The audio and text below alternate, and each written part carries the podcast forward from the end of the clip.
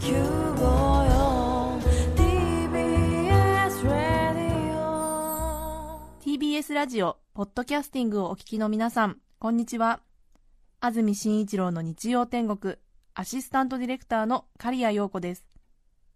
日天のポッドキャスティング今日は389回目です。日曜朝10時からの本放送と合わせてぜひお楽しみください。それでは3月8日放送分。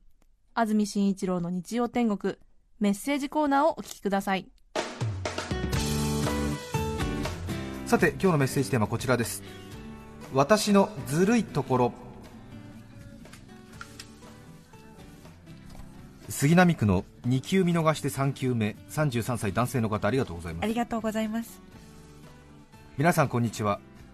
私のずるいところは大きな声でじゃんけんをするところです人は誰しもここでは絶対に負けられないという大一番のじゃんけんが数年に一度はやってきます。そんな時私は必ずひときわ声を張って大きな声でじゃんけんぽんと言います。突然大きな声を出されるとぐっと力が入り思わずグーを出してしまう人間の差がを利用し私は美しく広げた手のひらを差し出し大一番の勝利を収めるのです。へ最初はグーをわざわざやりたがるくせ者も多いので要注意です。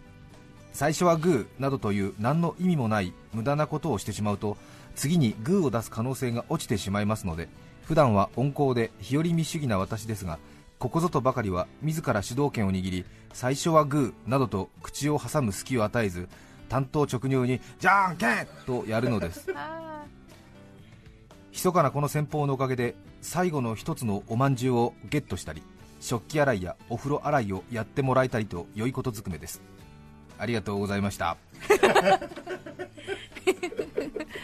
そうですか。まあ実践してるんですからね。そうですね、ええ。ペースをつかむんですね。そうですね。うん。普段は温厚な感じなんですがじゃんけんをするときは突然大きな声を出して相手がビクビクっとしてしまうのでグーを出す可能性が高いのでこちらはパーを出すと。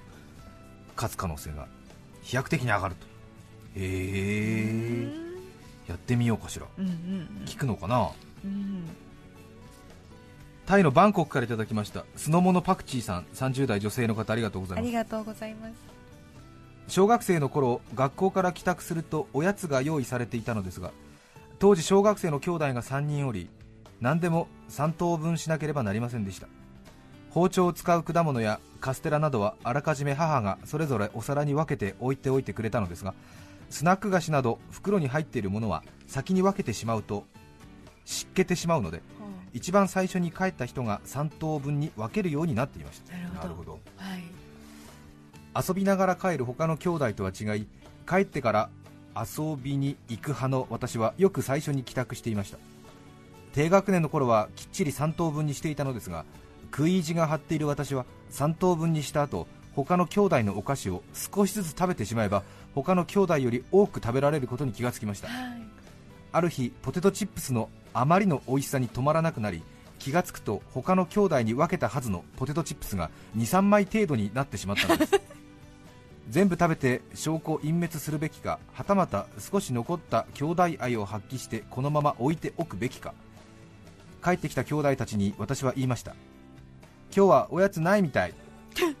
それを信じた兄弟たちはえーと言いながら友達の家にそれぞれ遊びに行き、よそのお宅でおやつをもらって満足したのか母になぜ今日はおやつがなかったのか尋ねることなくその日は終わりました、バレないんだ。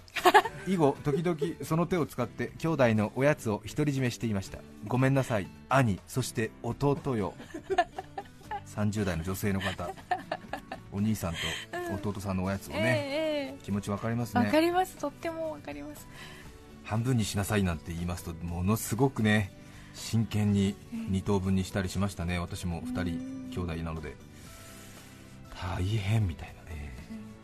特になんかねこうちょっと変わった形の瓶に入ったジュースなどですと どこが半分なのかを散々。で上の方は細いからここぐらいまで飲んでいいみたいなそんな話でギャンギャンギャンギャン喧嘩しながらいただいてましたね。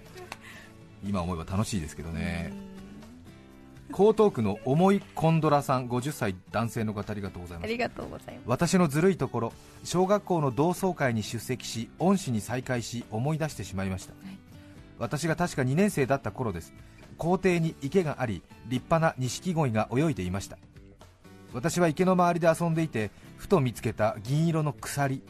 何気なく引っ張ってみたくなりぐいぐいぐいぐい引っ張ってそのまま帰宅しました。翌朝登校すると池の周りで先生方が大騒ぎしていました。池の水が干上がり錦鯉がたくさん死んでいたのです。あの時の騒ぎの原因は私です。と言おうかと迷いましたが50になりましたが言い出せませんでした。今も昔もずるい人間ですみません。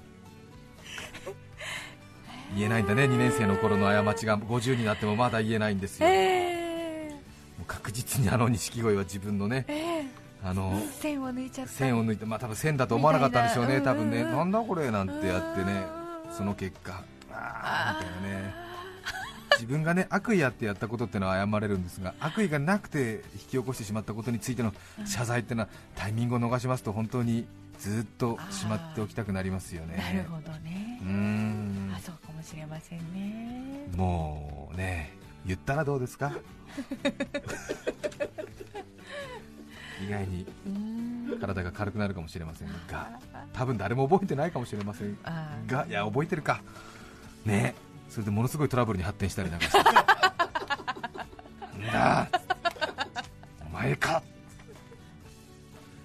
目黒区のサマーさん、女性の方、ありがとうございます。私のずるいところ、まだ小学生の頃の話です。6歳下の弟に自分は宇宙人だと信じ込ませるのが当時のマイブームでした。母が見ていない時など弟と二人っきりの時だけプリピラポポポピラピみたいな適当な宇宙語を話し目はうつろにじーっと弟だけを見つめたり空の彼方を見て迎えはいつ来てくれるんだろうかとつぶやいたり。そしてこのことは2人だけの秘密なので絶対に両親などには言ってはいけない。もし言ったらその時地球がどうなるか保証はできない的なことを言いました。弟は真剣に信じていたようで私がどこか宇宙に帰ると言うと涙ぐんでいました。ピラピラピポラピピプと宇宙語が止まらなくなったふりをするとものすごく怯えていました。それがとても可愛くて可愛くてエスカレートしていった覚えがあります。大人になってそういえばあなた私が宇宙人だって信じてたよねと弟に言ったのですが真顔でお姉ちゃんその話はマジにやめてくれると怒りのこもった声で言われびっくりしました。彼にとってはトラウマでしょうが私にとってはとてもいい思い出です。最近の傾向としてはさなんて偉そうなことを言っている弟を見ては内心ふふふプリピラパパピラプと笑みを浮かべる姉なのでした。これは弟怒ってるよ。めちゃめちゃ怒ってるよこれ。怒ってる。本気で怒ってるね。面白い。なんかわかる。ね姉の気持ちがわかる。私は弟の気持ちがわかる。3月8日放送分安住紳一郎の日曜天国。メッセージコーナーをお聞きいただきました。それでは今日はこの辺で失礼します。安住紳一郎のポッドキャスト天国動物が好きな人は上から読んでも下から読んでもアニマルマニア。お聞きの放送は左から読んで TBS ラジオ954さて来週3月15日の安住紳一郎の日曜天国。メッセージテーマは最近卒業したこと。ゲストは一橋大学非常勤講師でお笑い芸人のサンキュー達夫さんです。